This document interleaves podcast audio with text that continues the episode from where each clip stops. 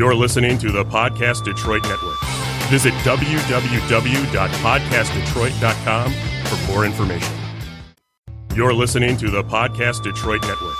Visit www.podcastdetroit.com for more information. I'm Calvin, and you're listening to Leading Questions with Calvin Moore.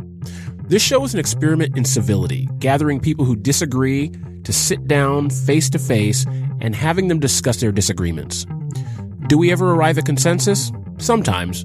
What's most important is we've got the conversation started. Well, hey, everybody. Thanks so much for tuning in to another episode of Leading Questions with Calvin Moore. I am your host, Calvin Moore. And per usual, I am here with my co host, Kent Straith and Steve Phelps. What's going on, guys? How you been? Last I've show, been okay. Last show Kent, of how the have you year. I've been, you know, it is what it is. Last show of the year. I Last feel show of the year. we had some technical difficulties getting started tonight, uh, and uh, I wish I wish you guys could see the video of Kent. Kent is red. Kent is frustrated. Kent is not. Kent is not Kent is a- particularly red. Kent is pretty tan for the winter right now. Do we have but, uh, do we have uh do we have any uh any recordings from the last half hour perhaps that we can post on the website? all Dave, the we can can we get that? Kent, Kent, Kent is the very picture of 2020 right now. Oh, Just, yes. just frustrated. Just frustrated. Just want it to be over. just Can we get wish, this done? wish it hadn't happened. Wish it was better. Uh, sorry, so many people died along the way. Yeah, Um, yeah. yeah. So, so this is uh, well, well, this is our uh, our last episode of the year, uh, and uh, so you know, coming up on New Year's, so we're going to kind of do a, a look back at at the year, and um, and hopefully a look forward towards 2021. But Christmas just passed. What two days ago? Two days ago at the time of this recording. So how Two was how was your guys how, how how was your guys' Christmas? We did our Christmas episode before Christmas. How was your actual Christmas day? Weird thing, I did absolutely nothing on Christmas Day. It was as if I had a sick day. Um, because I did, I had Christmas activities on the 23rd. I had Christmas activities on the 24th, lasting until like one in the morning. And then I went home on Christmas Day and did nothing because all of my obligations were fulfilled. And because it was a pandemic, there were fewer places to go. Did So- did, you, did your nephews like the gift? Uh, let me think. What I give them? Uh, yeah, yep, yep. They're fine. Everything well, Uh, all right, well then everything's fine then. Yep, my nephew's got uh, one of them got a chemistry set. One of them got a uh, all um, an Amazon Echo, and um, uh, yeah, it's fine. The Will Amazon one of your nephews grow up to be a some sort of villain of any kind, where the chemistry set is now going to set him off in a direction that's going to be well, of my of my two nephews, it's quite clear which one is more likely to be some sort of villain, and um, You didn't give Uh, a chemistry set to that one. he's not the guy who he's not the one who got the chemistry set. Yeah, my uh, my youngest daughter's becoming uh, uh, has has uh, be, is on her way to becoming a, a YouTube sensation. She will tell you this week. He is She is uh, she's she started a, a makeup uh, makeup YouTube. tutorial channel. Yeah, it's called uh, it's called Wake Up Then Makeup, Yep. Wake up the and makeup. She's got her first eight subscribers. She's got like sixty eight views. She's very excited about it. She's I got out um, content this week.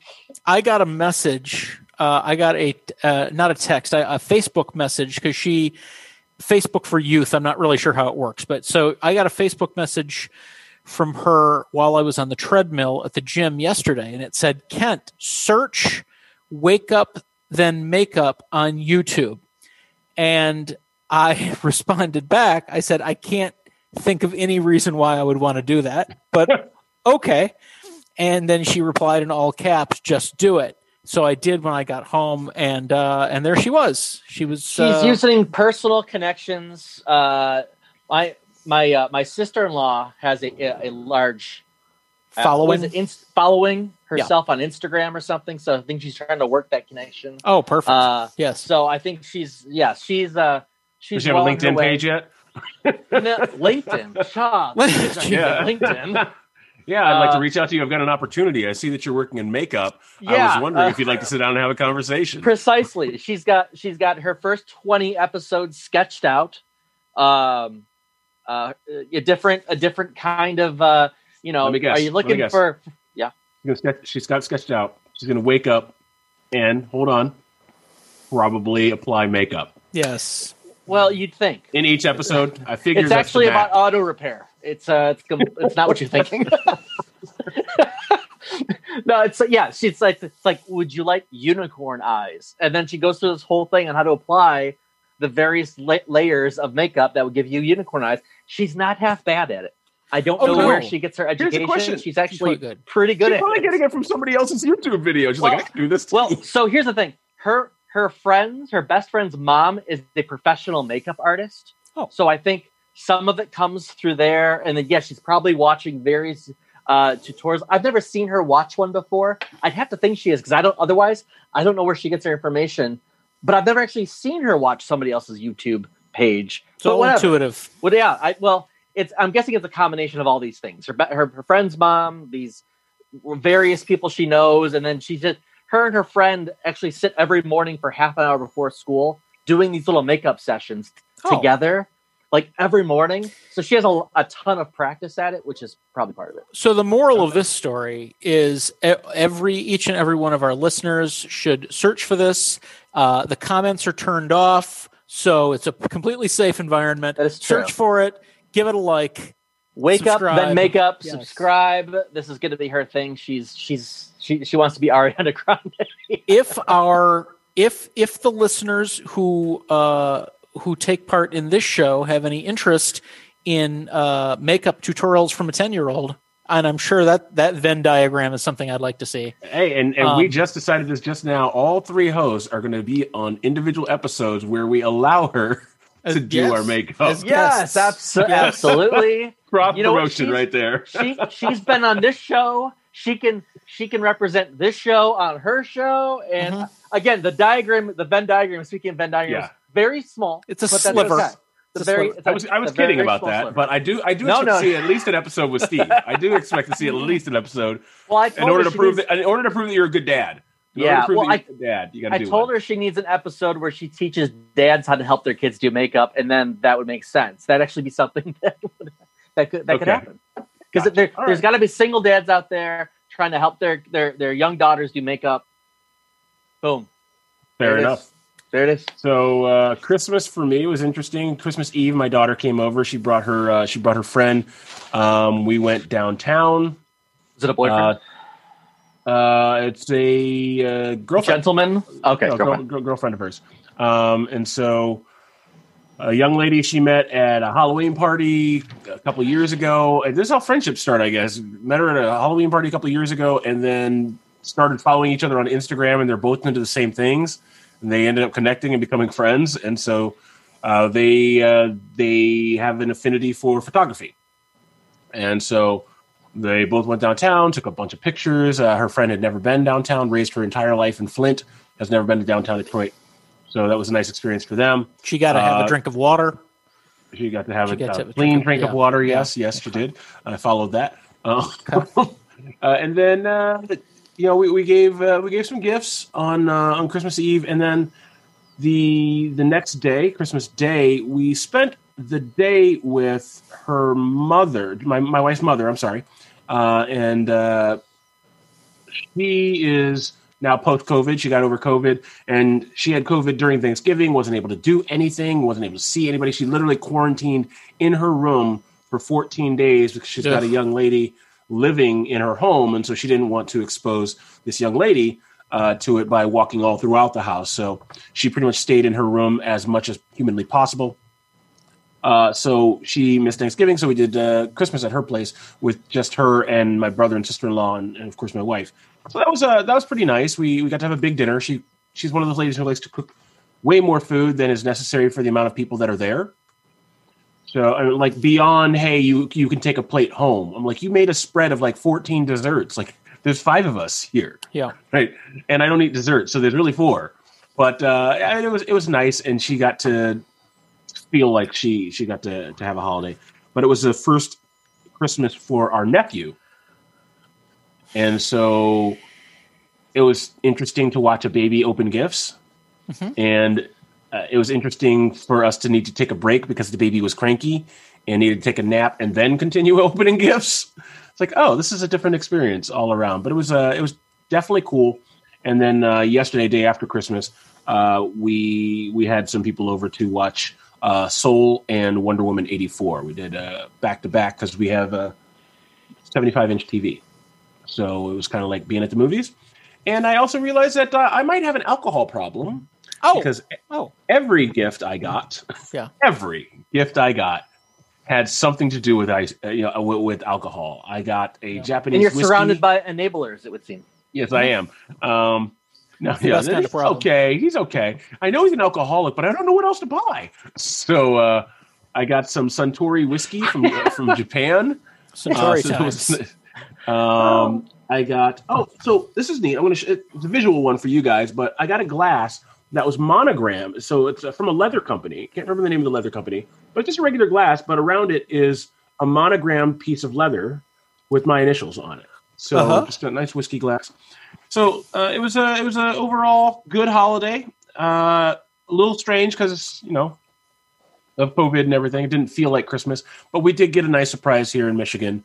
Um, we got snow. We got a white Christmas, so that was really quite nice to to open up the windows and, and You know. I was thinking, Calvin, you just reminded me of something.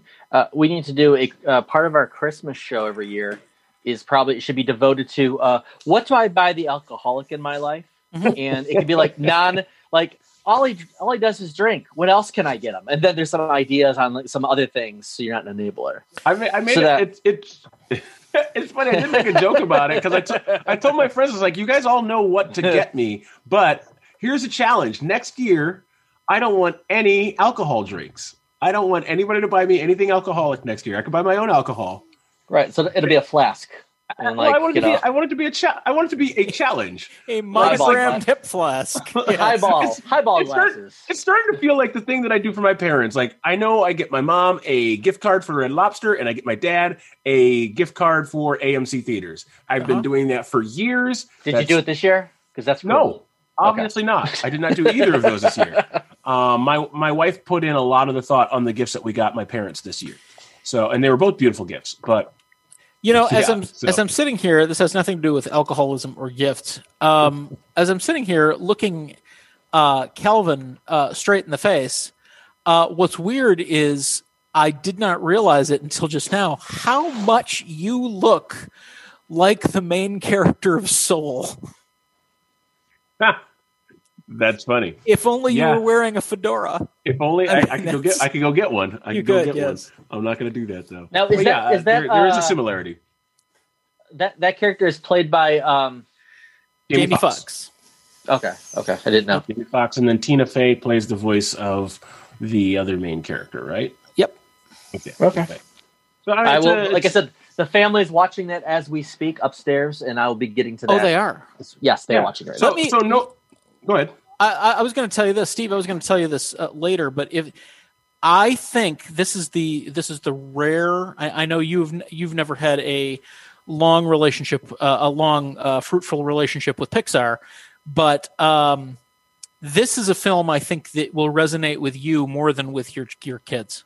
This Okay, is uh, it is quite it's quite the film for I am you. Ready. been a lot I of am ready to dig in. That's been a lot of the feedback. Is Soul is a fantastic film. I don't know a kid who's going to like this, but I, I don't know an adult who's not going to like it.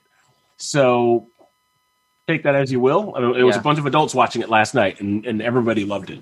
Yeah. So uh, good, good film. But I did notice that it. Uh, ah, no, I can't do spoilers. Never mind. Can't do spoilers because Steve hasn't seen it yet. Um, but Or our listeners. It's not just me. right. I don't care about you. It just came out.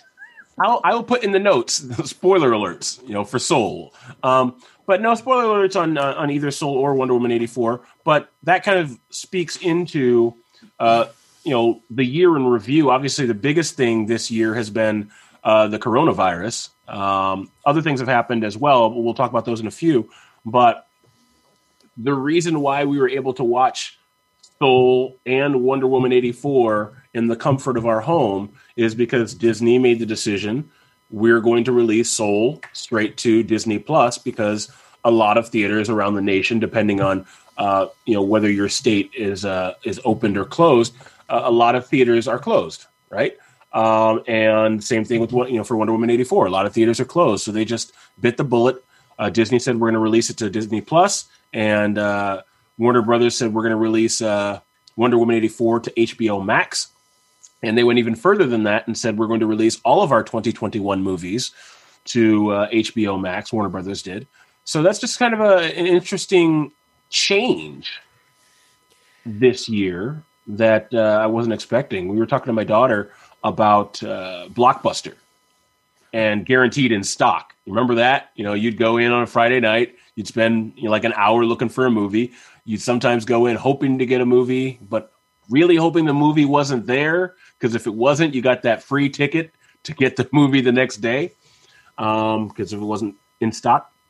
Uh, and my daughter had no point of reference for that. No. And so we talked about moving into streaming, and now here we are with you know streaming almost about to shut down, possibly shut down theaters once they reopen.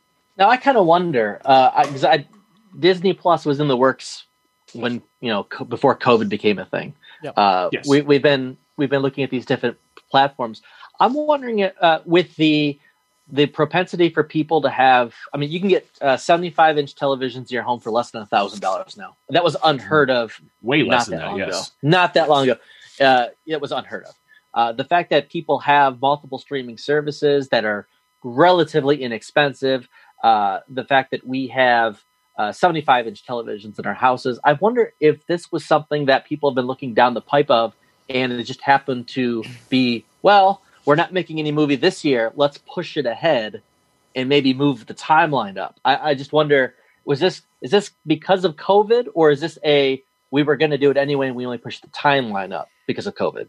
I know, I know this, and this has no. Um, this will, as much as this can answer that question, um, I do foresee us all going back to the theater.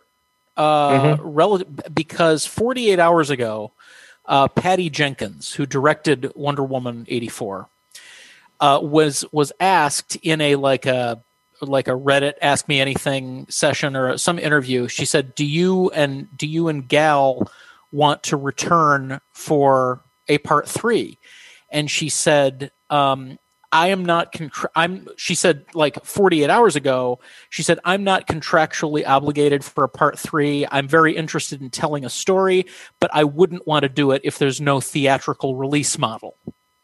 today an interview came out where she where they announced that they are both back for a part 3 so apparently this HBO Max thing at least on Warner Brothers side is a one year experiment Yeah. Unless Patty said, "Show me the money," and yeah yeah that's true No, I, I think uh, it is a it is a one year experiment. They said that from the beginning. Yeah. Uh, but I do also think that this forced you know, the pandemic forced an issue uh, to to the to the forefront because the reality the reality is that you know my my first job ever was working in a movie theater and I learned the model that exists existed then in 1996 is still the same model that exists today. And that that model is uh, movies come out at the movie theater and on week one the theater gets 10% of ticket sales and the studio gets you know 90% and then the next week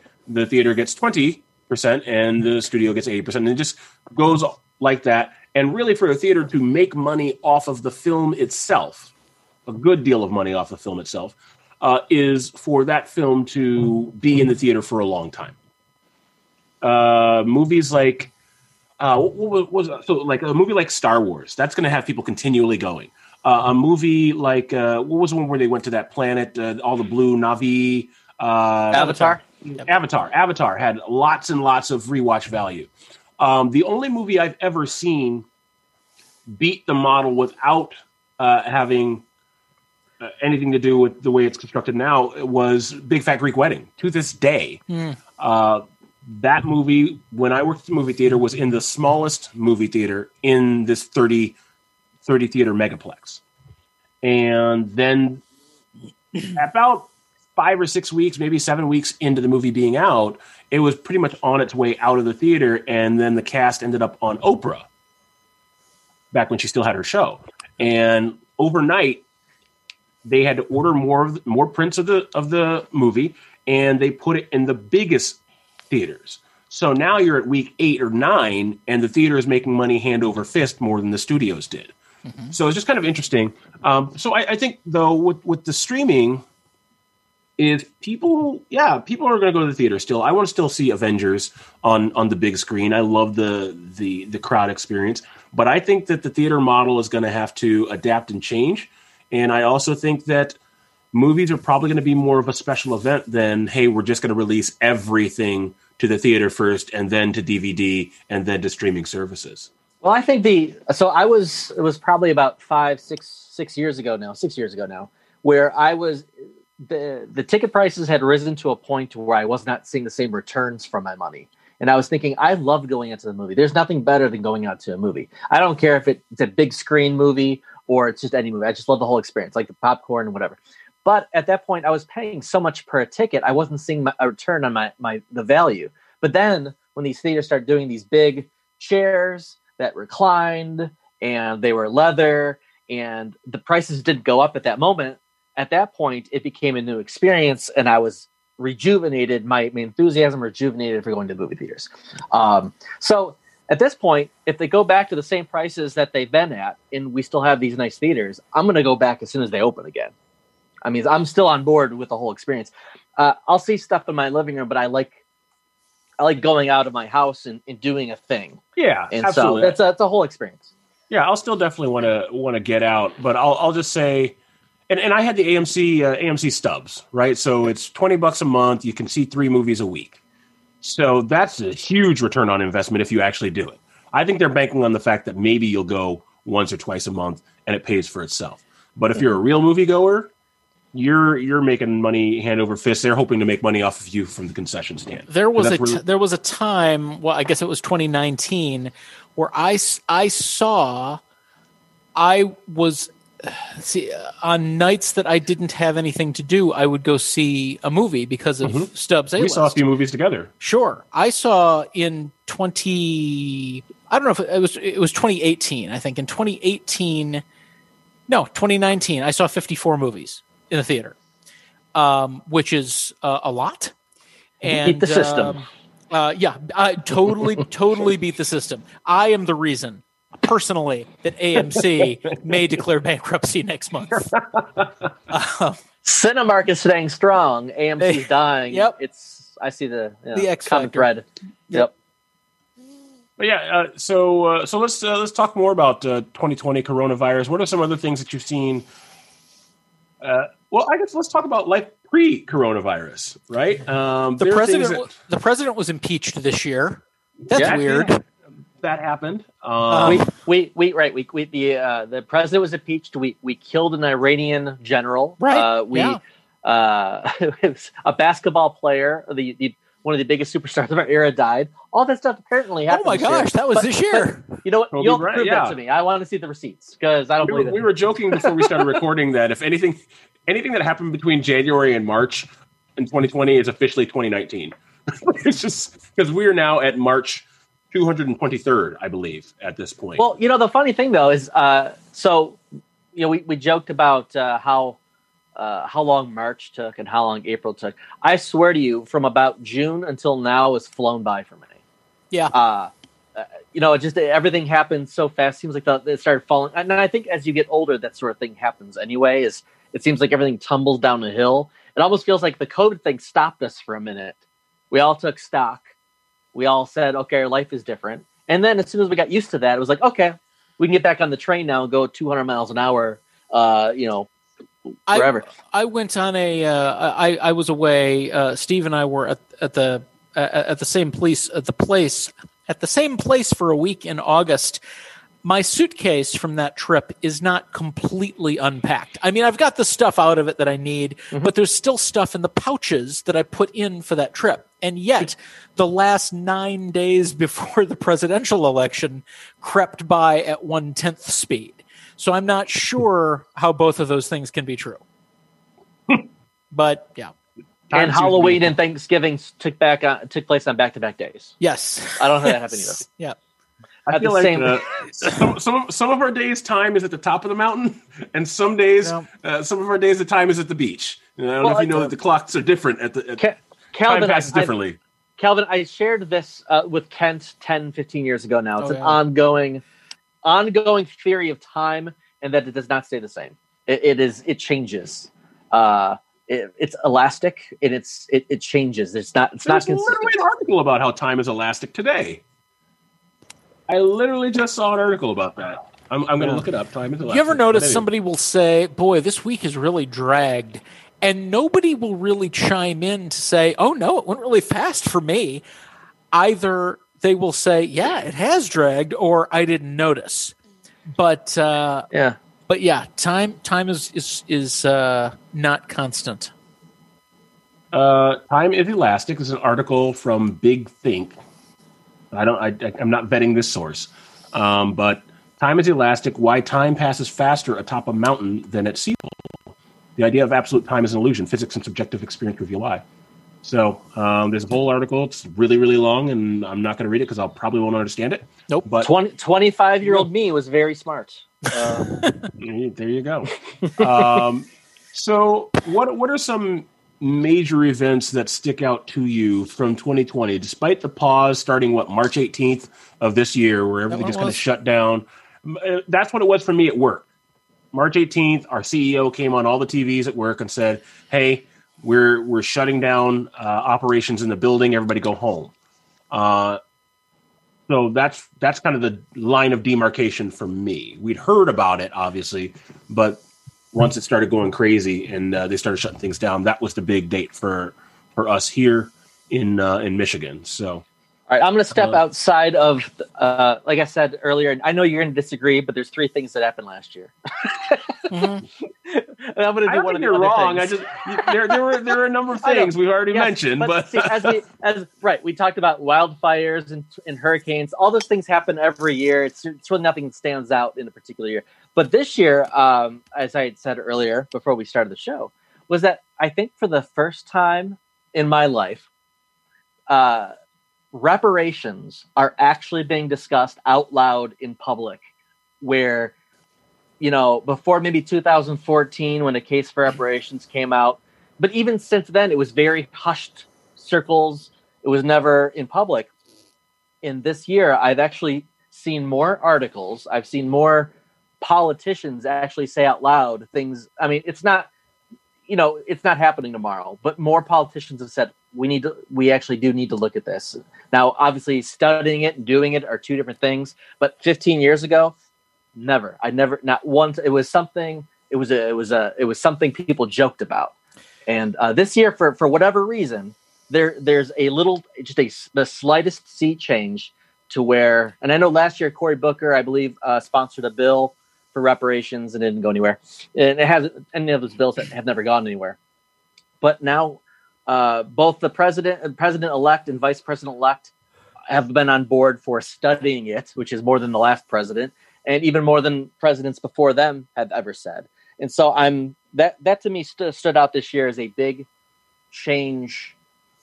Uh, that that's it stuck out to me this year is that I don't recall it ever happened Well, before. I'm a white Well, guy it- from it- it- Connecticut. I'm not the guy for this. Does that, does that ring, it- ring a bell? Yes. Anything? Yes, Okay, it does. very good. yes, yes, it's a good one. Was a comment Um, on a sleeve. It uh, not not to burst your bubble, Steve. Uh, Oh, okay. but uh, it has been discussed uh, quite uh, quite a bit for the last thirty to forty years uh, in the corridors of power. Um, meeting, or we're gonna we're gonna do some studies on it. Is essentially a code for this is never going to get out of committee. It's paying lip service to the moment. I think the reason that you're hearing more about reparations uh, in the public square uh, and uh, politicians being willing to go on record talking, at least talking about it, paying lip service to doing something about it, is because they're capitalizing on the moment, the social unrest that has happened uh, in 2020. Uh, however, there's Cory Booker is not the first person to, to push for reparations from a, uh legislative standpoint. It has happened for the last 30 to 40 years. It's just not something that ever gets out of committee, and it never will get out of committee. I do like that Biden and Kamala Harris are on record talking about, hey, we should study it, but I've also studied politics long enough. You've studied politics long enough where you should, you should know that we're going to do a study on it. Pretty much means this ain't going anywhere, but Right. we're at least going to study it. Right, but here's the here's the difference I've seen in the last twelve months prior than than before that is that uh, when when we when we talked about doing a study on it before, it was usually so and so told somebody else we're going to do a study on it, and it didn't go anywhere. Uh, this year, if you look, uh, uh, let's see here, uh, December thirteenth, uh, ABC News reported actually U.S. churches. Actually, going out and saying they're committed to racism linked reparations.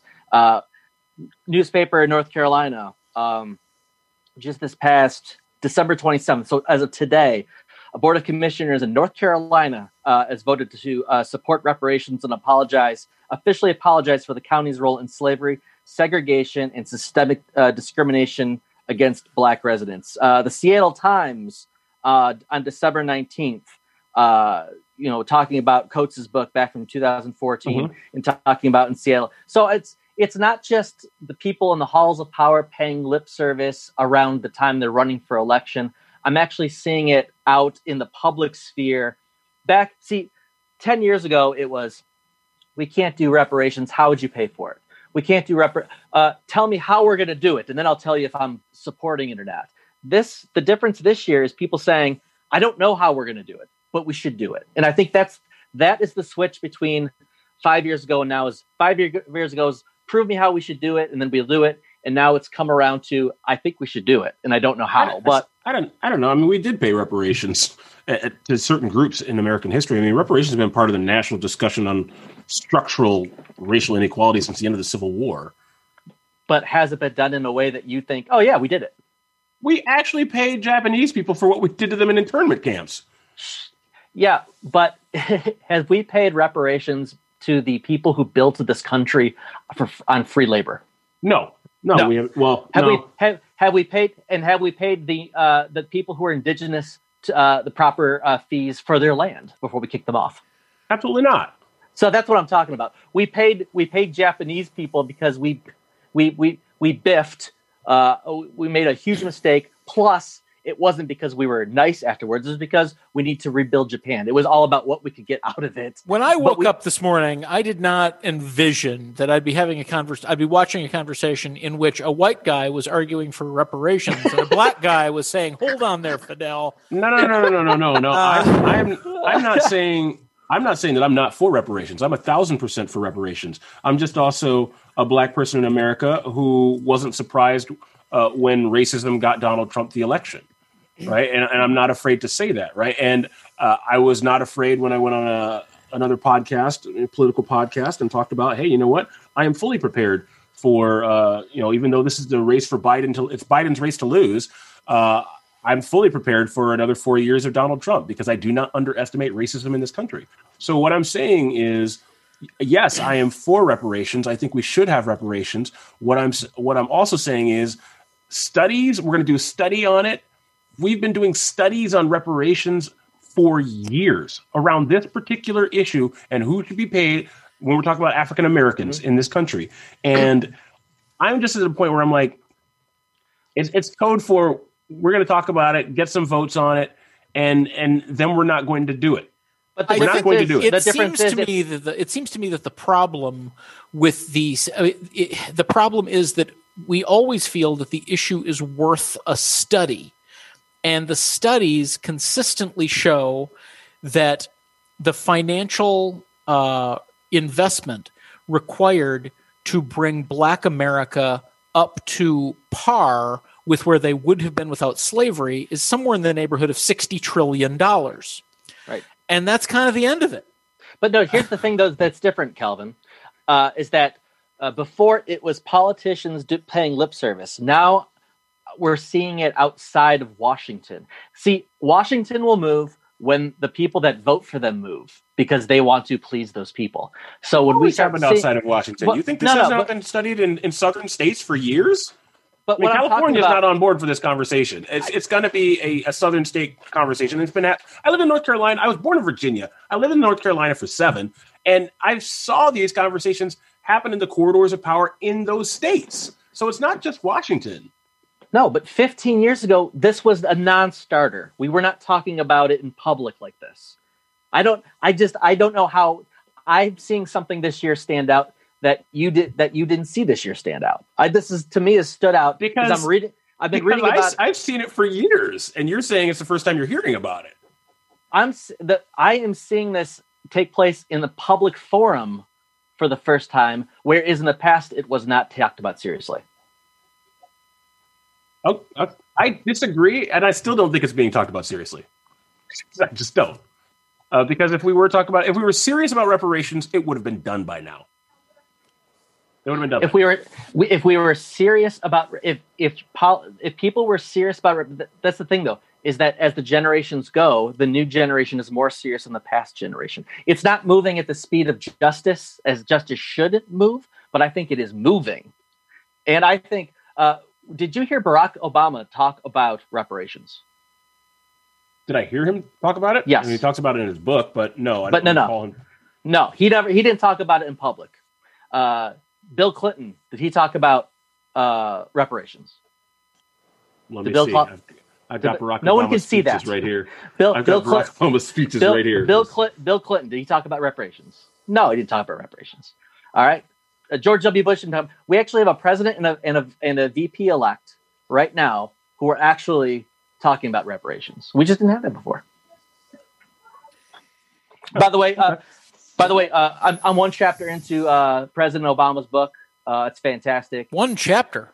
Um, yeah, just one chapter. I just started today. Oh, okay.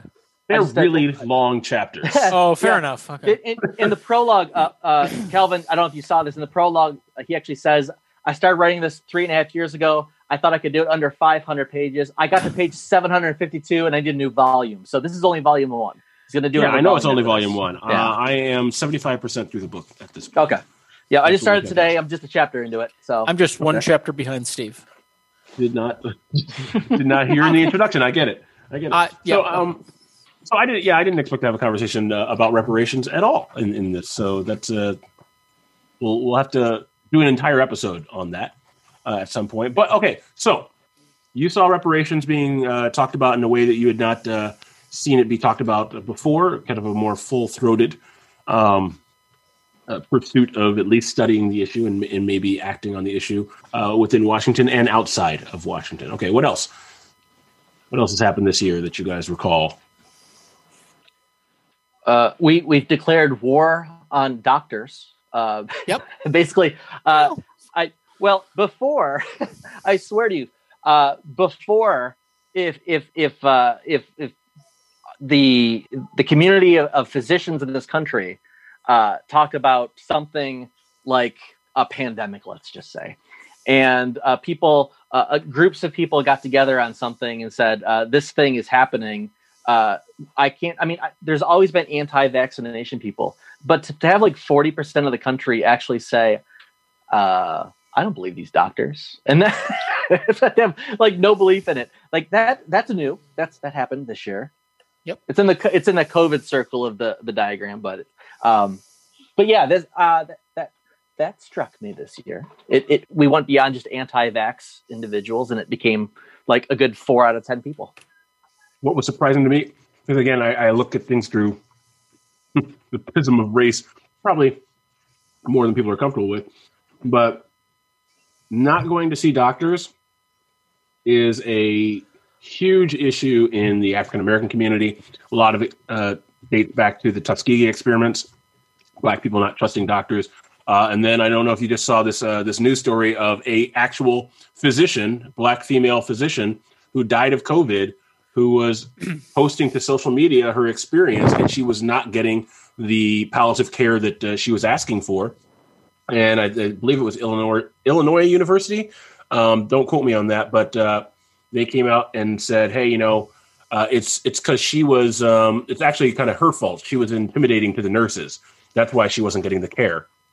Uh, and but this is something that black people have known for a long time. Was she time. angry or emotional? Which one was uh, it? they they said that she was emotional? intimidating. Intimidating. That- that's, there's that. That's when Uh, you combine them. That's what you get, right? Yeah, that's what you get. and so, uh, but this just um, validated what black people already knew about the care that we get in medical facilities here in in America. Uh, there's actually a an old wives' tale that black women have a higher threshold of pain than white women, which is why it takes longer for black women to, which is untrue, but it's why it takes black women longer to get palliative care, generally speaking. There have been studies on this that have just shown the bias.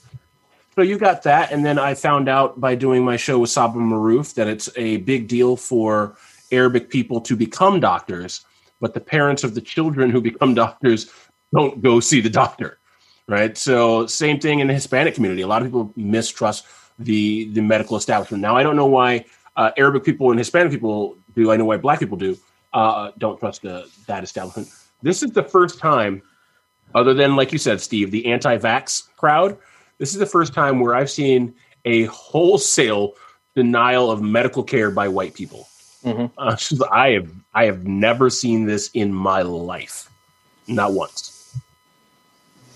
Medical care, uh, medical studies, uh, statistics, uh, virologists. Uh, yeah. Well, one, one or two virologists in particular. Yeah. So you know, just it's uh, that stood out, I guess, uh, for 2020. Yeah, uh, I think a few. Uh, let's talk about non-COVID related deaths that happened this year that were that were huge. Obviously, Kobe Bryant and his daughter uh, dying in a helicopter crash. Uh, it, it's weird. Like I was in a Kohl's. I was in a Kohl's shopping and stopped dead in my tracks, and I was like, "That's popped up in my phone." Of course, you know, notification pops up like, oh, that's got to be fake. That can't be real. And lo and behold, it you know it, it obviously was. Uh, the press was lambasted for it, though. Uh, TMZ specifically, because TMZ broke the story before his wife had ever been notified. Had even been notified of uh, of the crash. So, what a terrible way to find out that your you know your significant other, your husband, has died because there's this um, there's a conversation around that when it happened about there's this rush to be first. Denzel Washington uh, talked about this. He said there's a ru- there's a rush to be first. There's not even a rush to be right. There's just a rush to be first. Now TMZ te- tends to be right about what they report, um, but there was a rush to be first to the point that his wife was not even aware that he had died until it popped up on her phone as a notification from TMZ. I that and that sucks. Yeah. I don't know. I don't know how. I would have trouble writing the professional regulation that tells them to do anything differently. They felt uh, sure. They felt sure enough of it to um, to go to press and put their uh, put their reputation on it. I mean, I don't know. I don't know how long they should wait. There's a there's a human component that you cannot uh, you cannot uh, legislate. I think in that case, you can't make people say uh, that's not cool. You shouldn't do it. I, that's freedom of the press does not cover cool. Nope. You know. So or you know. So I don't know what you do. I don't think you can do anything. Yeah, I mean, I don't know. Um, you know, if they had waited, someone else broke the story, whatever. Um, but yeah, it's to me, it seemed like a lack of humanity. I mean, the press does what the press does, and and I applaud what the press does. I'm not going to attack the press, um, but I think there's, and I, and I, don't know how they how they go about determining ethics when it comes to when when to print and not, to print. Right? TMZ you know? lives in a weird TMZ exists in a weird space in our brain in that we hold these these two things. Uh, it's it's kind of like cognitive dissonance. We think we hear TMZ and think, oh, uh, those those uh, douchebags, and then we think, oh yeah, but they're right all the time. I mean, they don't make right. stuff up. I mean, their right. their in, their integrity is unquestioned. Those douchebags. Um, right. Yeah, that's yeah. It, and it's funny when I when I think of TMZ now think through this uh, this through the lens of rewatching The West Wing now because I got HBO Max and The West Wing left Netflix and is now on HBO Max. And so I the great thing is I didn't, I didn't skip a beat. So I'm on episode I'm on season five, episode two. About to go into episode two. It's going to be a Uh, tough so- slog for That's a while. terrible year. Yeah. Yeah, so Zoe Bartlett has been uh, kidnapped. She's Yep. still kidnapped, and John Goodman is president, John Goodman is president. Um, but in this episode, they have uh, they have killed a uh, someone from a friendly nation, and Danny Concannon uh, is going to go to press with this, and he's talking to CJ, and he's saying, you know, did you guys do this? He knows he's got the sources. He knows they did it. He wants the White House to comment. They're not commenting yet. They're just telling him, hey, can, they put an embargo on this. Can you wait? Can you wait? I'll wait three days. Okay, wait three days. Let us get our our our head around this, and and then you can go to press with this. That's that's what I think of as. I Obviously, can't do that in a Kobe Bryant situation. Wait three days to report the death of Kobe Bryant, but when I think of the integrity of the press corps, that's what I harken back to. Is right, you know, hey, you know, look, this is the story we're going to run with. Do you want to comment? You know, what are your thoughts? Okay, did this happen? Investigative journalism. All right, cool. I will wait because I understand there's matters of national security at stake here. And hey, we got to be first because one of the most important people on the planet Earth just died. Yep. Right. So it's just kind of an interesting swing because TMZ didn't exist back in the uh, TMZ would have been a gossip column back in the day, and now they're a reputable news source. Those bastards. So, Uh, I mean, would you would you propose any? Could you propose any limitation to the freedom of press for for humanity reasons? I or or or let's say not humanity. Let's go on to what you just mentioned. Uh, where is the national security line?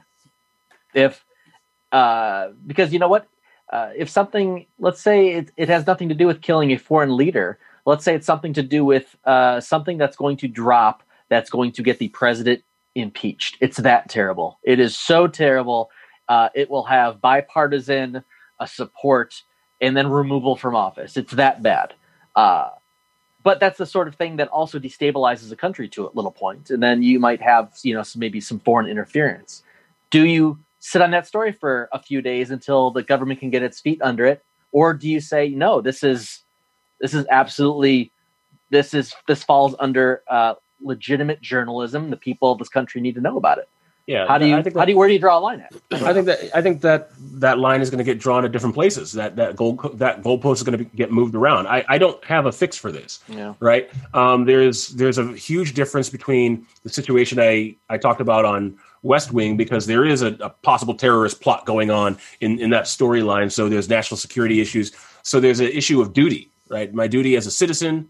Uh, how do I go about doing this? Versus again, just being first. Right. There there's no duty other than humanity uh, when it comes to reporting a major star has perished in a, in a in a fiery helicopter crash. Would uh, Would anyone like to venture? If you don't know, I'm going to sound smart for a second. Would anyone like to venture what the origin of TMZ is? Uh, without googling, no, no idea. Steve, Uh, I'm trying to think of the first uh, thing I can remember from TMZ. It was a I remember was that the that was the show where they had the uh, like on I don't know it had videos of people and they would I don't remember I don't remember where it started though. There is the uh, it's too it's too big to be called a neighborhood, but there is a an area in Southern California uh, measured from where they figured the center of Hollywood is um, called the Studio Zone, and the and uh, uh, contracts. Uh, studio contracts are written in such a way that uh, studio contracts with unions are written in such a way that if your uh, if your production takes place in a 30 mile radius of this this point on the map, then you have to provide. Um, then you are. Uh, th- there's things you have to do for people and things you don't have to do for contractors. And that studio zone is a 30 mile radius. And so Southern California or Hollywood is known as the 30 mile zone or the TMZ. Ah, okay. Would have never known that unless I looked it up on Wikipedia just Yep. now as you were explaining it. So, um, so obviously he uh, Kobe Bryant uh, passed away. That was a, a huge deal. We are Uh, still in January. We are uh, basketball world. No, I'm just uh, talking about deaths in general. Uh, Mm-hmm. So another another one that uh, kind of shocked, really shocked the world. I don't know which one was more shocking, uh, Kobe Bryant or Chadwick Boseman.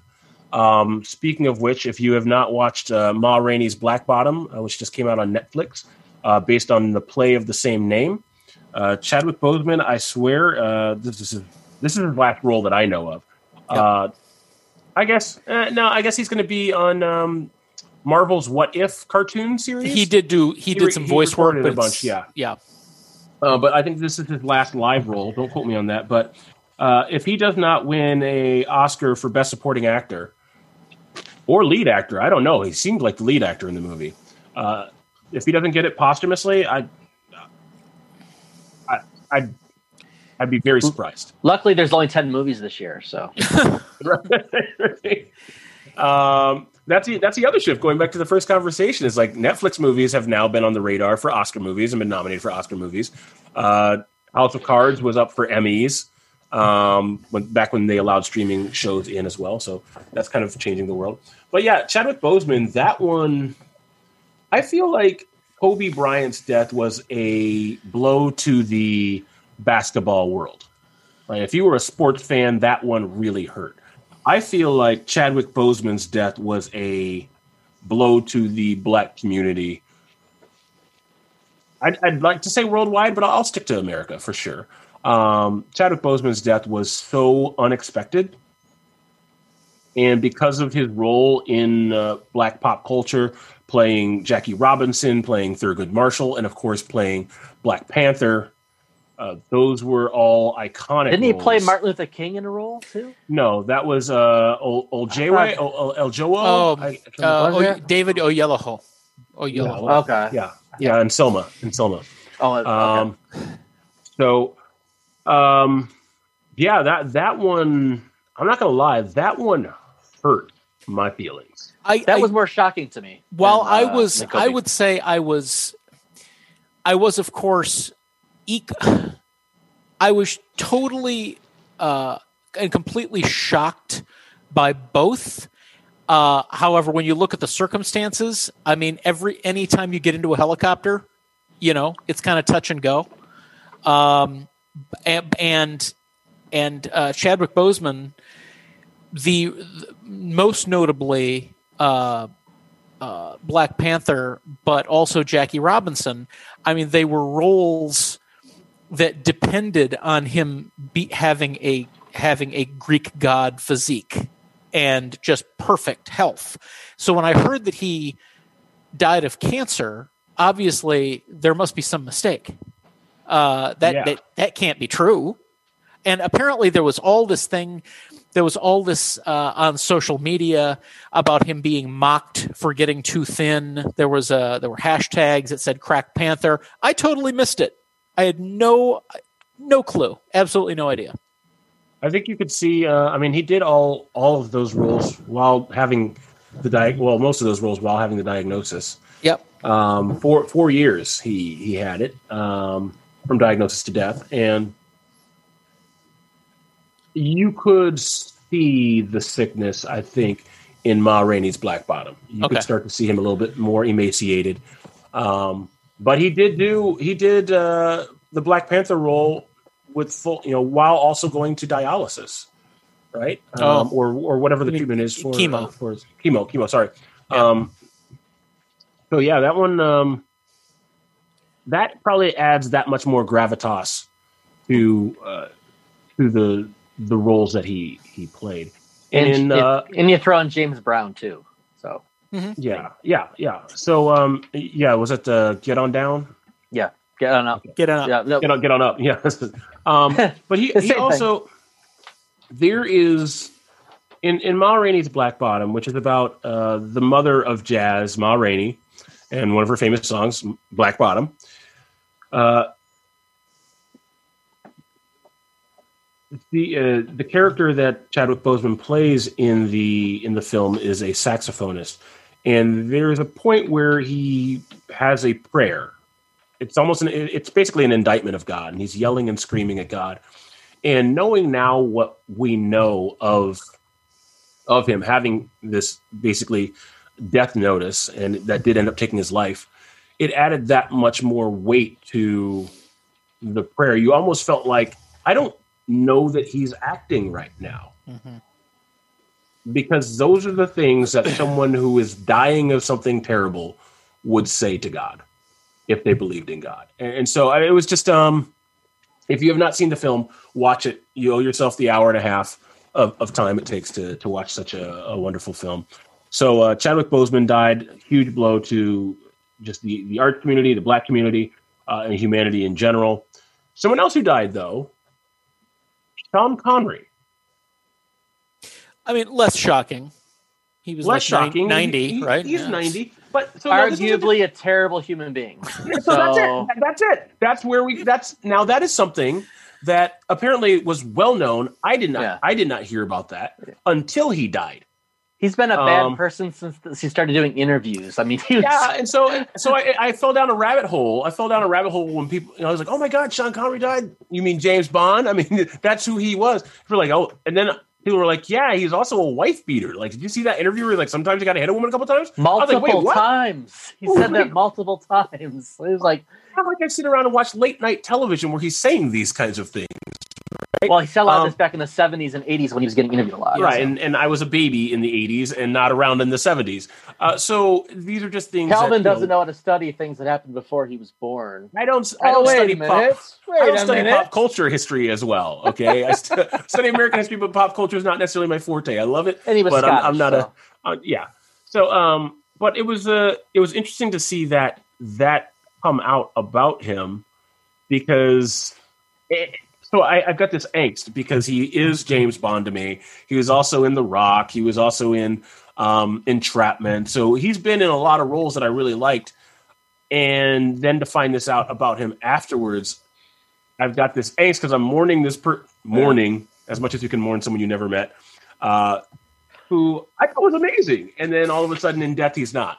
You know, I, have, Cal- I don't have a particular. I, I, I don't. I guess I don't have that angst for this reason. If if there was an actor that I liked very much and I followed his career and I liked him for thirty years, and I find out um, that he was hiding that uh, that he was hiding a uh, a decades long child molestation issue, then I could write that dude off snap snap of the finger, right?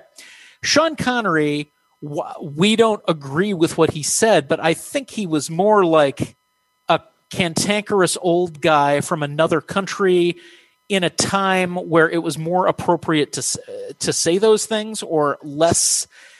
I don't know. It. it I, he didn't go to He- jail for hitting a woman. Right. You know, but here's, I- here's the thing. Calvin, I think you're getting a little taste of what white people go through when we find out white people we used to really like that were popular in the 50s and 60s and they died. That's not what I want. I, And then- I want to. and I want the good things out- that white people get to experience. I know, I know, Can I have but- that? yeah, no, no, you get this one today. Because then you find out that this person was the most ra- racist MFer you ever in in what Kent says, we all say, you know, like different time, different generation, yada yada. But you're going through that same thing right now of like, I but I liked him as an actor. I liked him as a I liked him as this I liked him as this uh, this character he played or this song that he sang. And then Right, it just it's- it's like- kills the it's like whole the- thing when you find out who they really are. It's like the it's like the Bill Cosby thing, you know, like or Yes, the Michael like the Jackson Bill- thing. Like okay, Right, right, Bill right, Cosby exactly. was Cliff Huxtable. It's like that was a role he played. Yeah. Like it's not just the role he played; it's also the space that he held in the black Mm-hmm. psyche, Yeah. right in the black community. And so he was also a criminal raping women. So it's like ah crap, you know what? That I I understand the we understand the angst already, right? Yeah. Okay, and I just I understand. Also, Michael Jackson, No, he's been dead for years. he wrote Yeah, yeah. Thriller. Oh, Yeah, he he, wrote he did. Thriller. He, he, he I did. don't care what Michael Jackson did. I don't care what Michael Jackson did. Have wrote you ever heard the Jackson Five? Calvin? Uh, okay, so uh, other things that happened in, in 2020, I guess there was a big thing where uh, Brad Pitt and uh, and uh, Jennifer Aniston oh yeah. Ran into each other again, and we lost our collective shit for like a week. That's my one fair word for the week. I'm sorry, that Um, happens uh, every month. I, I see the magazines, and that happens all the time. Uh, once a Okay. month, along with Jennifer Aniston, also being pregnant that same month with a new child. She's 50 now, and I don't think it's probably Hey, you know to what? have the baby. But Every month. yeah, She is great. She is great on that uh, Apple TV show, uh, the morning show. the morning show. Fantastic. Her and her and Reese Witherspoon. Um, so uh, there was there was something else that I wanted to talk about in in 2020 that I have. uh, It's, well, you know what? While you're, think- so what else while you got? thinking about something, uh, there's something that happened this year that I never would have. I, I just didn't think would happen while Dan Snyder owned the Washington football team, and that the Redskins are no more. I never thought that was going to happen while Dan Snyder owned the team. and they're right and now I just wasn't- called the Washington Football Team, right? And exactly, and I swear, I, I just that was one of those deals where uh, Calvin, you were talking about, you, you just don't think reparations are ever going to happen. I didn't think that was ever going to happen. With the Washington was actually going to do anything about this in my lifetime. The fact that they actually came out and did this, and now the Cleveland Indians uh, are also doing the same thing. Uh, I guess next year they're going to uh, change Yeah, their name. one, one more season under the Indians, and Right. I would imagine after the Super Bowl there'll be some sort of announcement about what the Yeah. the football team's new name is. I bought a shirt. I bought a uh, a maroon shirt with gold letter that said Washington Football Team because I've said for years I'll I will buy merch when they drop the name. So I did. there there was a great so a couple ye- so two years ago two years ago there was this uh did do you guys ever watch that show that hank azaria is on the Simpsons. Uh, He's on that show too. yeah. no no no it's called uh i'm blanking on the name Was Brock- Brockmire. Yeah. Yeah yeah Brockmire. and it, Never it's, uh, it was it. on all right it was on for four years uh, it was about the spiraling alcoholic that uh, this broad, very famous broadcaster has a meltdown, and then he goes away and comes back. It's about him rebuilding. And by the fourth season, I think it's the I think it's just four or five seasons. By the last season, he's the commissioner of baseball, and it's like twenty thirty four. And uh, they they the, the Cleveland Indians got sold to a different to someone else, and uh, they were and they got they convinced them to change the name to the I believe it was the Caucasians. and so and that was that came out like last I think the, the the final season came out just this last spring. And it's that whole last season actually was a it felt very uh like they were reading into the future. Uh and so I'm just not surprised. But yeah, they had a, a team they You called can- them the Cleveland Cau- yeah, Caucasians. and everyone was pissed Um, about it. I don't know if that is uh, fiction mirroring reality because it was a black person who came out with a shirt that had the Cleveland Indians logo essentially, but it was a white dude with a big old mouth, exaggerated, and it said Caucasians on it. Yeah, that's what this one was. That's what that, that- okay, that's actually what so- the jersey looked like for this team on the show. So that's Yeah. been around for that shirt's been around for a while. It was invented by a black person as kind of a social experiment to see if Oh. people get pissed off at oh well you have no problem with the Indians. Well, how come it's a problem if it says Caucasians, right? How is that racist? Oh right? yeah. If, if, if it's ra- if it's not racist when it's the Indians, how come it's it's suddenly racist if I have a shirt that says Caucasians? So um, that's kind of interesting that that uh, that rolled out. So uh, so a couple other things that have happened in 2020 um, that have been guilty pleasures. Uh, a couple of Netflix shows. Tiger King. Uh, Tiger Oh, King gee. came out. Uh, now that was a guilty pleasure for I would say white people. I watched one episode and I was like, I, I can't. This is this is white nonsense. I'm sorry, Uh, but the, I did watch the first episode, and I was watching it by myself, and I looked around the room, like all suspicious and stuff. No one's there to see me looking around, but I remember audibly asking out loud, like, they know this woman killed her husband, right? this woman, Carole Baskins, killed her husband for sure. Um, but I, I couldn't watch. Uh, I couldn't watch beyond that first episode. I was like, this is trash. Oh. but I. Steve, go ahead. I was just gonna say, I bet asterisk. It wasn't the Caucasians. It was better than that. it Oh. was the it was the Cleveland colonizers. That's what it was. oh, it's, funny. it's kind of funnier. Okay, all right. Yeah, So the was. Caucasian, the Caucasians thing was. Okay, it wasn't the Caucasians thing. It wasn't the Caucasians. It was the Cleveland colonizers. Was All right. actually the Check name the, from uh, Brockmire. Check our Facebook group because I found something. Oh, okay. I I found the shirt you're talking about. I just sent it to you. Yeah, yeah. It's that the uh, the guy that Kent was that Calvin was talking about. That was Okay. back in 2016. The Caucasians. This is the Cleveland colonizers, and it was Oh no, the one the one Kent everyone just in sent is even funnier. The one Kent just sent is funnier. Uh, I'm looking. I'm looking. Okay, we're not gonna say that one out loud. Oh, Uh, that's but- different. that's different. I wish I wish our listeners. Oh, that's funny. Okay, so uh, another guilty pleasure. Another guilty pleasure. My wife and I binged this one together. Love is Blind. So Love is Blind was a show on Netflix. Is, we're going back to January now. Um, but Didn't happen. this was it was an interesting. Yeah, I know, right? So 2019, 2019 part two. No, uh, so it was such an interesting concept. It's it's been greenlit for season two, but it's a it's a concept where men and women are on two sides of a house, and there are these rooms down this hallway, and there's this uh, opaque wall in each room.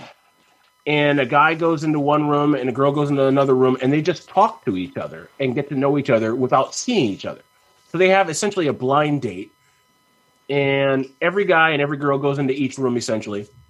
They all have dates with each other, and they pick who they want to continue to see, quote unquote see. They're not seeing them, but continue to talk to. And then at the end of the first week, without having seen each other, there's a proposal that happens. Some say yes, some say no. Once somebody says yes, they now, they now reveal everybody to each other. They can see what the other person looks like, and then they whisk them off to an island paradise in a hotel where they now have to actually get to know each other, seeing each other. Now, nobody's ugly on this show, No. um, but but it was just kind of an interesting concept that held our attention for about two two and a half weeks. I mean, it was a, and I normally am not into this kind of stuff. I don't do The Bachelor or The Bachelorette. This concept was so intriguing to me that I couldn't help but watch. But after once once the reveal happens, though, then it becomes like, yeah, this is trash, but I love it. I'm invested. I got to keep watching to see what happens. Do they actually go down the aisle and actually get married? And some of them do, and some of them don't.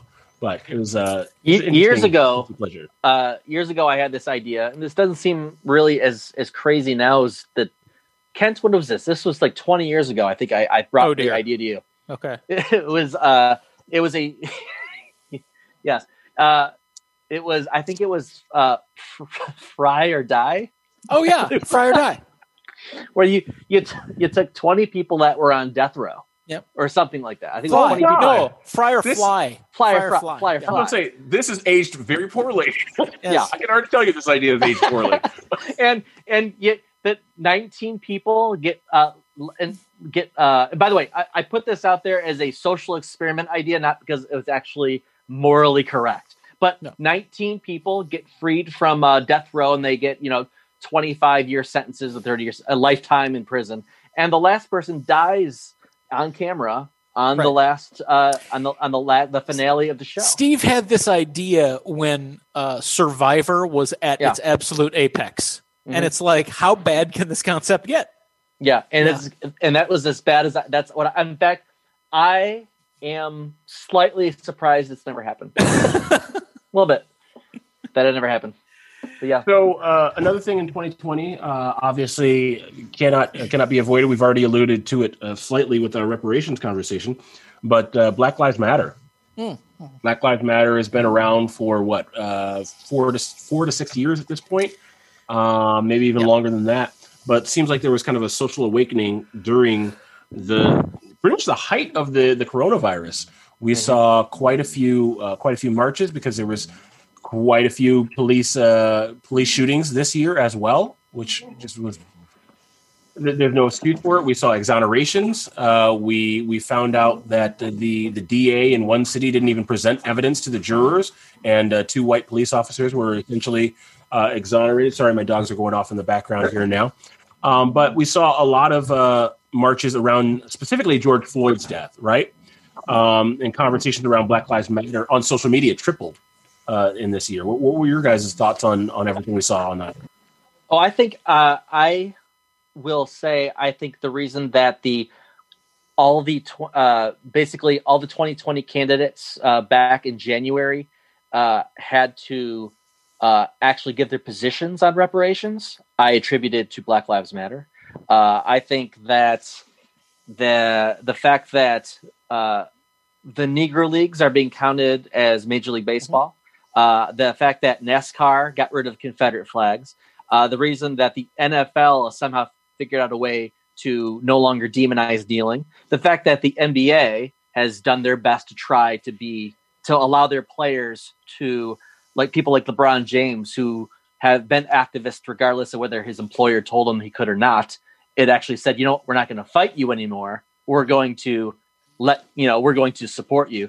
Uh, the fact you're seeing these statues being removed, the fact that the Redskins and I actually give Black Lives Matter a huge piece of credit for all those other things happening um, over the last you know 12 months. Well, that's because we're going to burn this shit down if you don't. Sure. well, I I guess we're we see that we, we, we hear you. we, we hear that and we understand and uh, heard? uh, no. Um, what else can we do? No, no, no. I, I think that uh, Steve, that's that's actually an excellent excellent observation. Something that again, I, I tend to get so granular and, and in the weeds that I, I miss. I think the social changes that are happening because of what's happening in in, in you know in the weeds, right? Uh, to see those changes that that you just listed off, I think that's absolutely fantastic and integral. I'm hoping that it's not again going back to the reparations conversation. I hope it it's not just paying lip service or putting a band aid on a a larger issue, right? So changing the name of uh, the Washington Redskins, you know, that was able to happen because of the moment created uh, in the fertile soil, uh, you know, tilled by the Black Lives Matter movement. It doesn't solve, and, and I, I don't think anybody here is saying that it solves uh, the issue of racism. It doesn't change the hearts of people who were adamant about it not changing, right? Uh, the owner of that team, who was like, I will die before I change the name of this team, probably did not have a change of heart. He probably had he probably had a fix he realized the fiscal realities that he was facing in you know in the times created by you know by this large social movement. So Well, I think, I and I think it's just it's the glacial change we see so often that I think is why things stuck out to me this year. Because we are so used to having so little change spread out over such a long period of time that I think the fact that this all happened so quickly this year is what made it stand out. Because usually these things like you said we're doing studies on reparations every year. And the fact that we you know that that some you know so many people are having to weigh in on it it just stood out i think because um it just usually happens so slowly Uh, so nobody uh, here has any uh, authority or say so in the matter, but I'm just interested in what you think. Um, the Olympics were pushed off from last August to July of 2021. Uh, do we think that's going to happen? Uh, I, think it, I, I think it happens. I think it happens uh, like the NBA season happened at this point. Uh, we'll we'll see where we are with the uh, with the vaccine, but uh, if we want it to happen, it's going to happen in some sort of dome. I think that I, I tend to think that the that the vaccine development is uh, it happened so fast and is now rolling out so quickly. I think I think we'll have a relatively un uh, a, a relatively un um, unmolested so to so to speak. Um, yeah there's so there's so much money i think Yeah. going on there that you know all them old people and teachers who are at the front of the line now they're about to Uh-huh. get passed by olympians Yeah, and I, I think To that, I think that vaccine. is absolutely something that will happen. Is is the Olympic athletes will uh, receive a vaccine so that they can guarantee that it is safe. Uh, because I mean, let, let's be honest, the Olympics also affect the American economy. They affect every. They affect the world economy. In Yeah. all honesty, right? It people spend money to go to the Olympics. People spend money on Olympic. Um, you know, e- events. There's the advertising dollars that go into it, and so hey, people are looking at these advertising ad- advertisements, and they go out and buy those things that are advertised. So I think that absolutely your Olympians are going to be, uh, you know, I inoculated. think considering that it's considering that it's July, I and and and it's a world event. I think the Olympics is probably you could market that intelligently and responsibly as the global victory party. Uh, you know, over the uh, over the over the virus. and calvin I, I don't know if you know this but i get some hardcore olympic fever uh, oh gosh, I get hardcore Olympic fever for the Winter Olympics. Uh, hard like a ten out of ten. Uh, for the summer, it's about an eight and a half out of ten. So the fact that I get two Olympics in twelve months, uh, Okay, so let me let me ask you this. Quite something. this is a good year.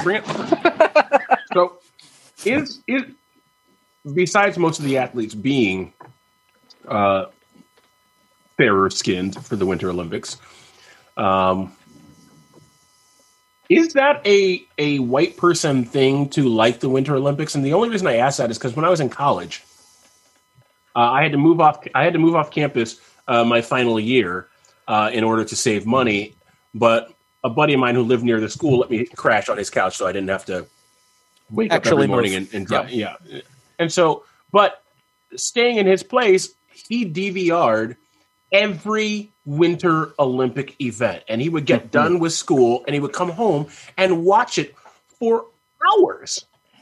And I'm like, and I got into it only because of his excitement. I'm not going to go watch it now, but he loved bobsledding, and of course, I could watch it because I was like, I saw Cool Runnings, So like that's like that's, that's my connection to this.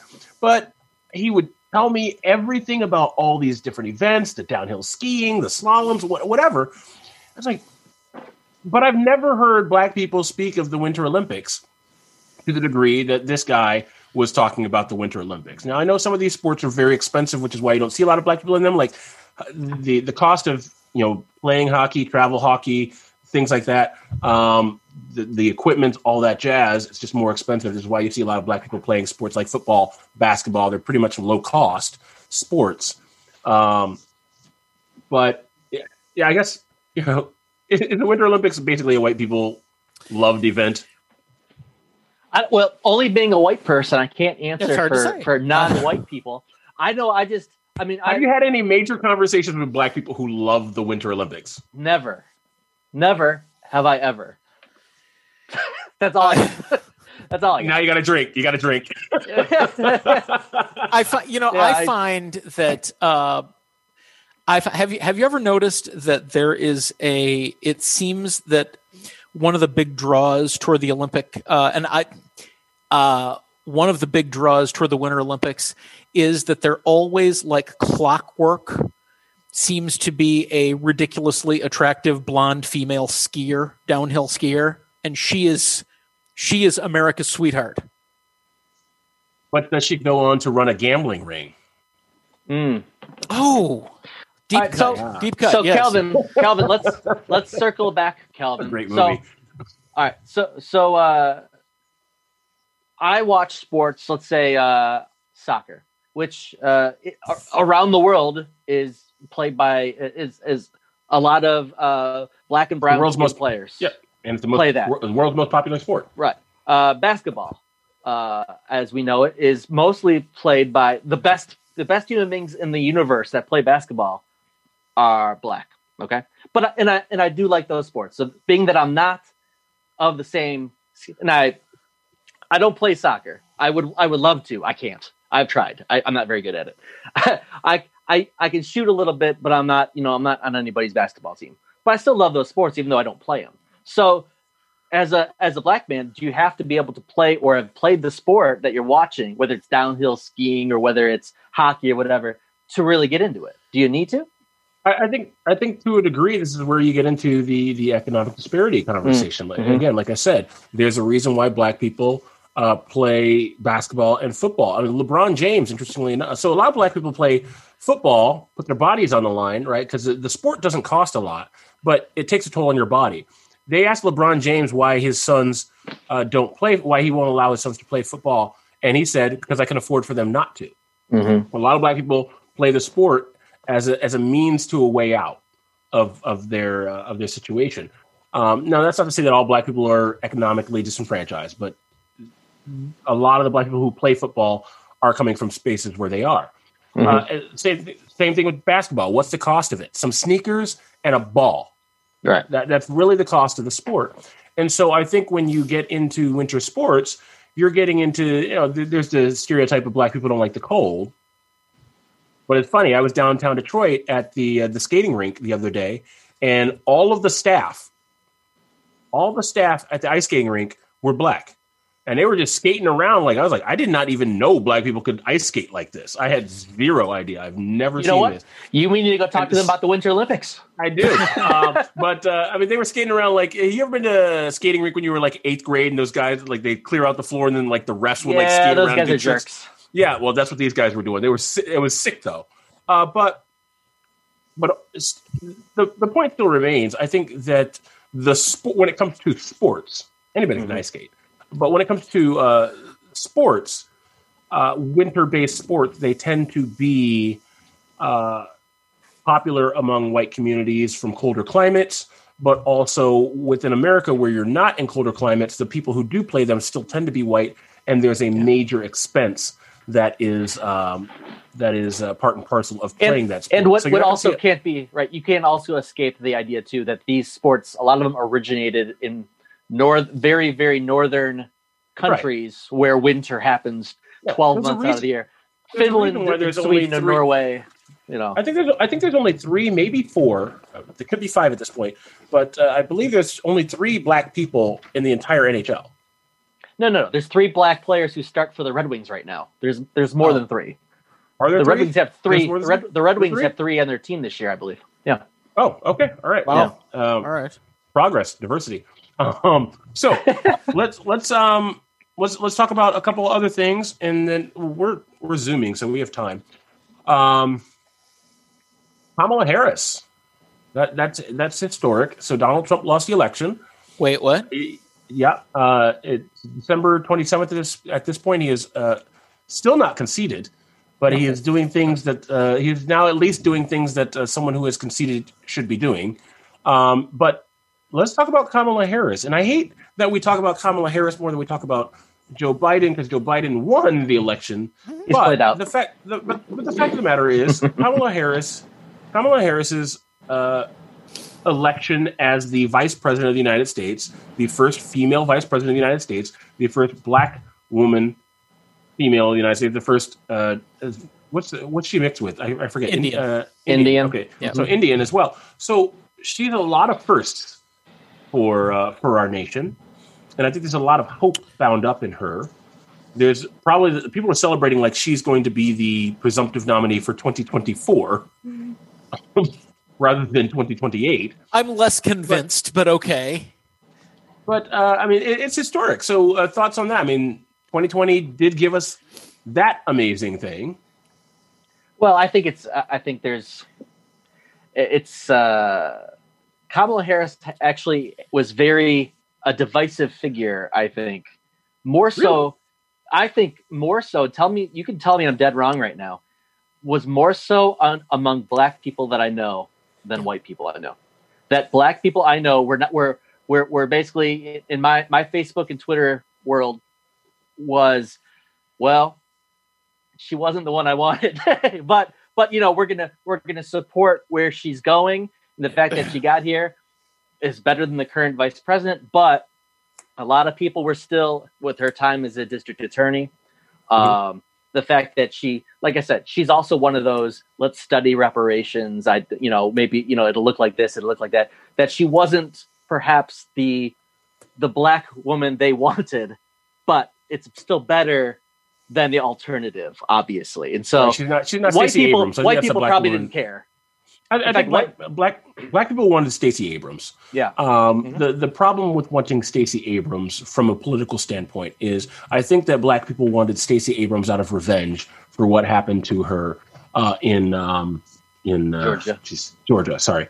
Uh, I was about to say South Carolina for some strange reason. So, what happened to her in in Georgia?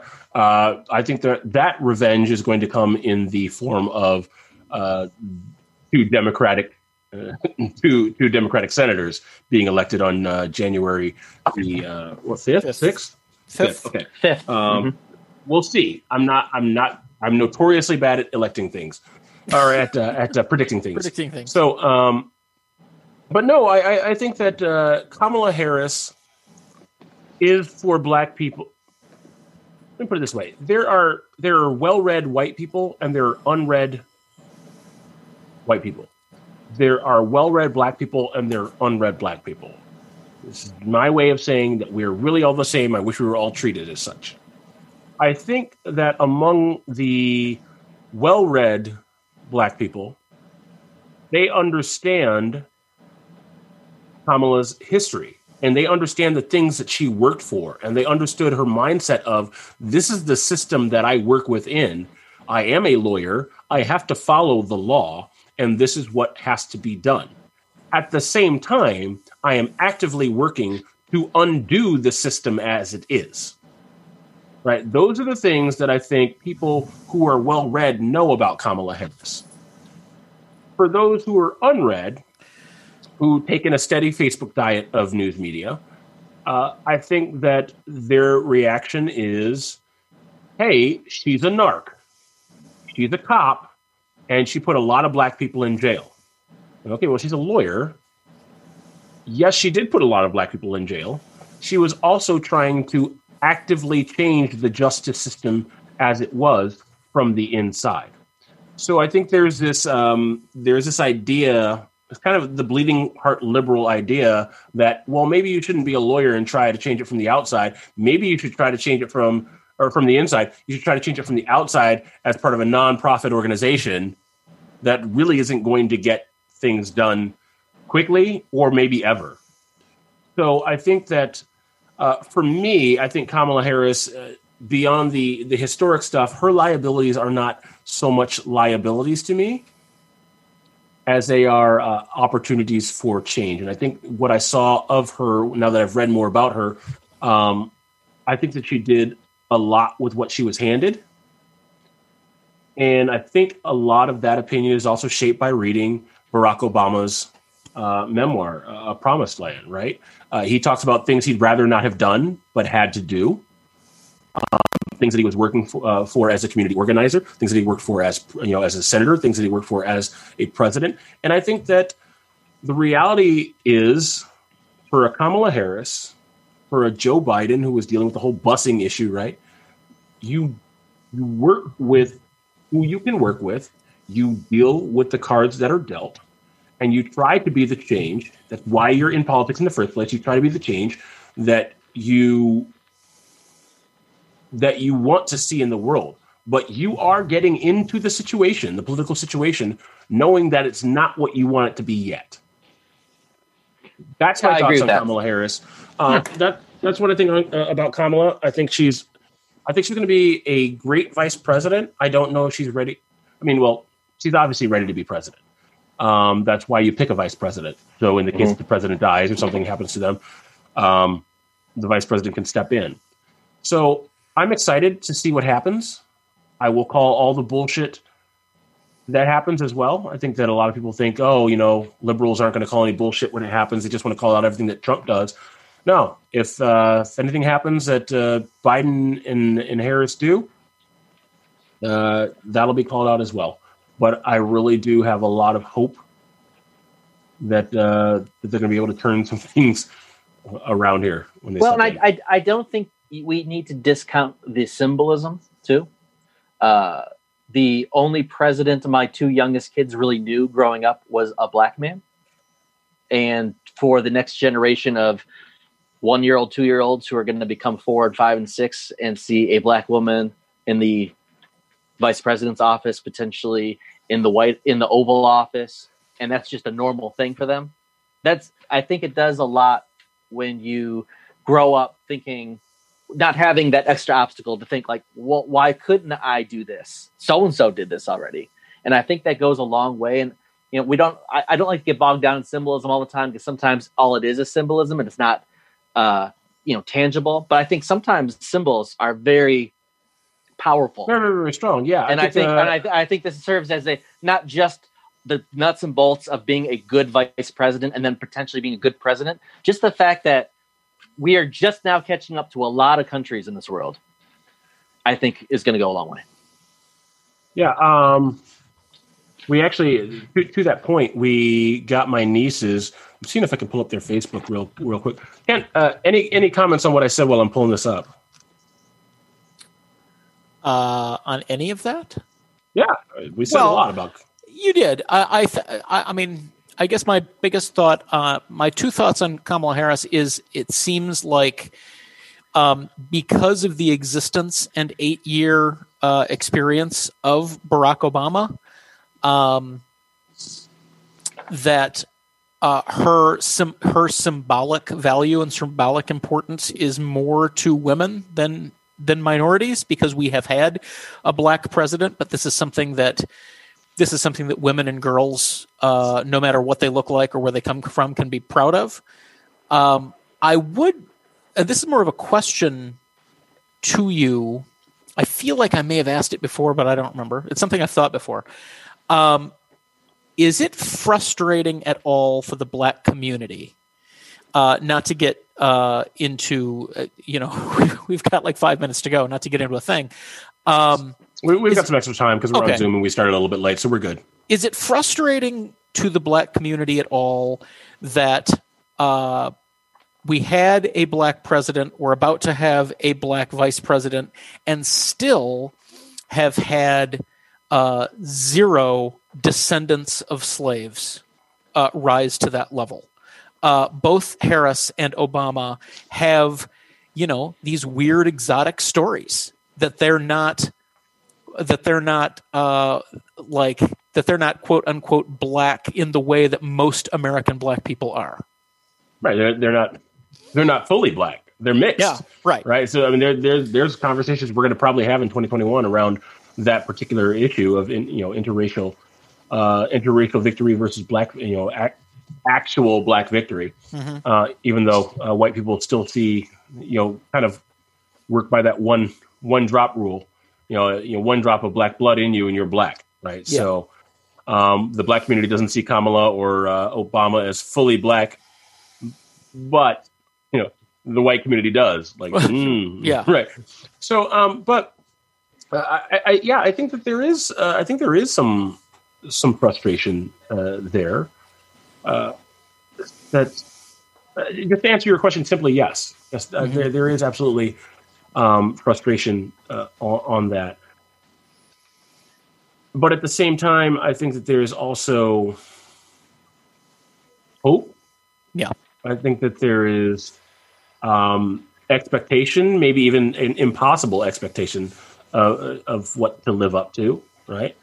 I, I think that the way that Kamala is different than Obama is that something that the black community understands and owns uh, is that, and we've had a few episodes to this uh, to this effect, is that black women in America are the most unprotected and disrespected group of women on the face of the planet. Even though black women have the most PhDs uh, on this planet, or in, in the United States anyway, um, black women are uh, generally you know, unprotected and disrespected. And so to see uh, a Kamala Harris rise to the level that she has is very symbolic. Mhm. It- it is huge. Um, for for Christmas, we got my uh, we got both of my nieces sweatshirts. Just shopped on Etsy, shopped local. Uh, and for my uh, one of my younger nieces, we got her a shirt that says, "My vice president looks like me, proud skinned black girl." So there's that representation, right? Mhm. Uh, no, she's too young to think about politics or know anything, but she does know. She can look on the screen. Like Steve, like you said, you, your daughters only know a black guy as president, so they're probably have they're like, okay, black guy can be president, white guy can be president, a girl can be president. It's probably not a big deal for them, um, but that's what they've grown up with, right? Mhm. This is the first black. This is the first person that will look like my niece, like actually like my niece.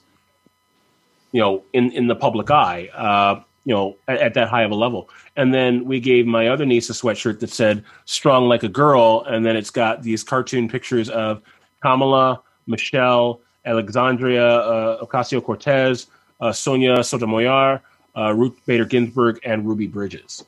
Right. So I, I think that yeah, absolutely, representation matters, um, especially for uh, my brown skinned nieces, my brown skinned daughter. I think it, I think Kamala Harris elevating to the level where she is um, is hope for them. And I don't. And, and here's the thing, not. I think it represents two things. I don't think she should have just been elevated because she's black. Like it's historic because she's black. It's historic because she's you know black and Indian.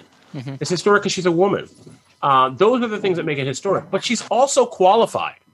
So the, the other thing that it presents is like she you didn't just pick her because she's black. Like oh, Right. she's she she's black when she was a she was a over the land truck driver. But I needed a black person. That's not what he did. He picked someone who was ultimately, you know, you know, infinitely qualified. And I think It's- that also yeah. presents something else to my daughters. Is that to my to my daughter and, and to my nieces is, is that they are going to see someone who looks like them, who is also infinitely qualified, that will push them, hopefully, or inspire them to go on to something higher as well. It's the recognition of black excellence versus just the tokenism, maybe that we expected. I, and also. I think, and I think too, it's it's nice to see again. I you know I don't want to, you know, we haven't solved anything, but I think the most promising part is it wasn't like, hey, we had that one black individual as a president that one time, and then we went years and years in very quick succession. We had eight years of Barack Obama, four off years, and now we're having Kamala Harris in the White House. So Just it's like remember, it was four very very off years. it was four very very off years, but, It's like, it, let's find the but- most racist person we can to, to You know uh, Yeah, it's the pendulum The effect. There we go. It was so good there for a while. we had to swing back, but it, it only took four. It only took one one off election for it to swing back though, and so we didn't have a long period in between. And if that's that's a pattern going forward, I think that's a, a pattern in the right direction. So, so one last thing we'll talk about because it is a New Year's episode. We, we've talked about the year in review, um, but New Year is ahead. Twenty twenty one. Are you? We, we do have the vaccine now. One from Pfizer, one from Moderna. Uh, that seems to be very effective. People have gotten the. At this point, at the time of recording, people have only gotten the uh, the first dose. Second dose will come in a few weeks, right? For people, sorry about my dog again. Uh, but uh, what are your what are your thoughts for 2021? Any uh, any New Year's resolutions? Any hopes for what happens beyond Biden being you know inaugurated? Um, what are, what are your thoughts looking forward to, to the You know, I used to make, uh, I, I used to uh, toy around with the idea of New Year's resolutions, and then I think I think Steve said something uh, at this time last year, which gave me a new outlook on it, and that is, uh, if it's worth committing to doing, it's worth committing to doing now. So uh, don't wait until January. So be That is, uh, yeah. yeah, be in constant uh, constant pursuit of uh, constant pursuit of positive change. I agree with you. Well, good because it was your idea. Yeah. Well, that's Okay. awesome. You're both wrong. Um, I think you should commit on January 1st. Uh, no, no, um, no. Uh, that's absolutely right. Uh, committing, you know, it's good to commit now. Anything's worth committing to. Um, I, I, I do like the momentum of January 1st. It's it's fresh. It's starting over. It's it's almost like the first day of spring, right? Hey, you know, spring happens. There's new life. There's new vitality. You're not committing to anything, but it seems like the world is.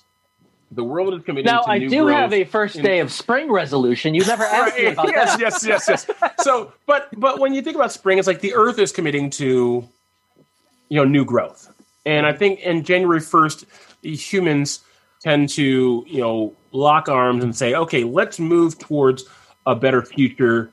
Uh, some people say let's do that collectively. Some people say that let's let's do that individually.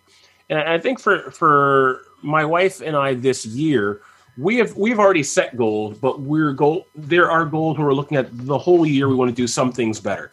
Um, there are some health goals because COVID. I've I've put on some weight. I've never put on weight like like during this pandemic because I have a super fast metabolism. I'm getting older now though, and all of a sudden my body is a lot less active because I've had seven, eight, nine months off of moving around like I, I would have if I had my tour company or if I was driving to work and walking around the campus of my job.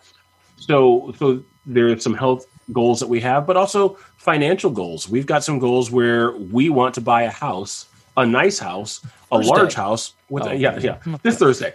Uh, no, we, we could actually get approved now for a house, but we'd like to get the house of our dreams, right? Um, I'm older. I'd like my house to be my forever house. Uh, if I got a house when I was 20, I could do, hey, this is my starter home. I could do the next house. I could do the next house as the family grows, but we're not having kids. So I just want to get the house that we're going to live in, right? So we I don't use the, of, I don't use the phrase "forever house," and St- Steve, Steve knows why. But uh, but I uh, use the term, yeah, yeah, yeah.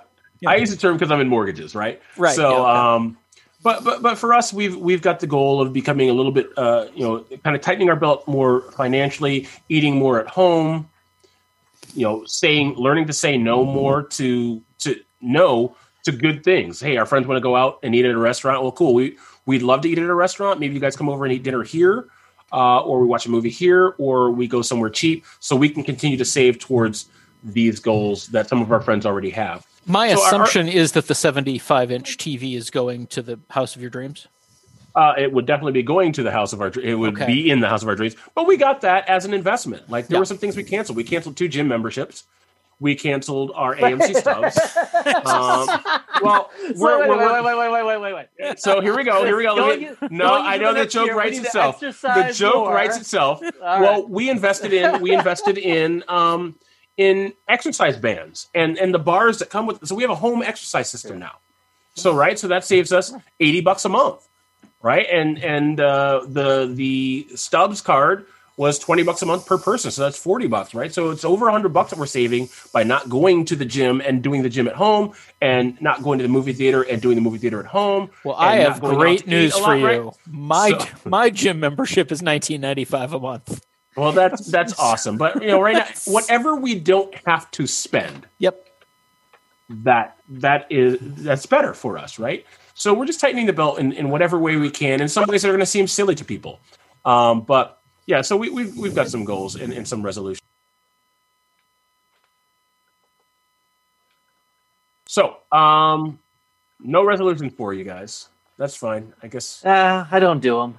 I, I have should have hopes for come up. 22. I mean, okay, so no Hope- resolutions, but what do you hope happens in 2021? I mean, what, what do you hope is different than 2020 other than not having a pandemic?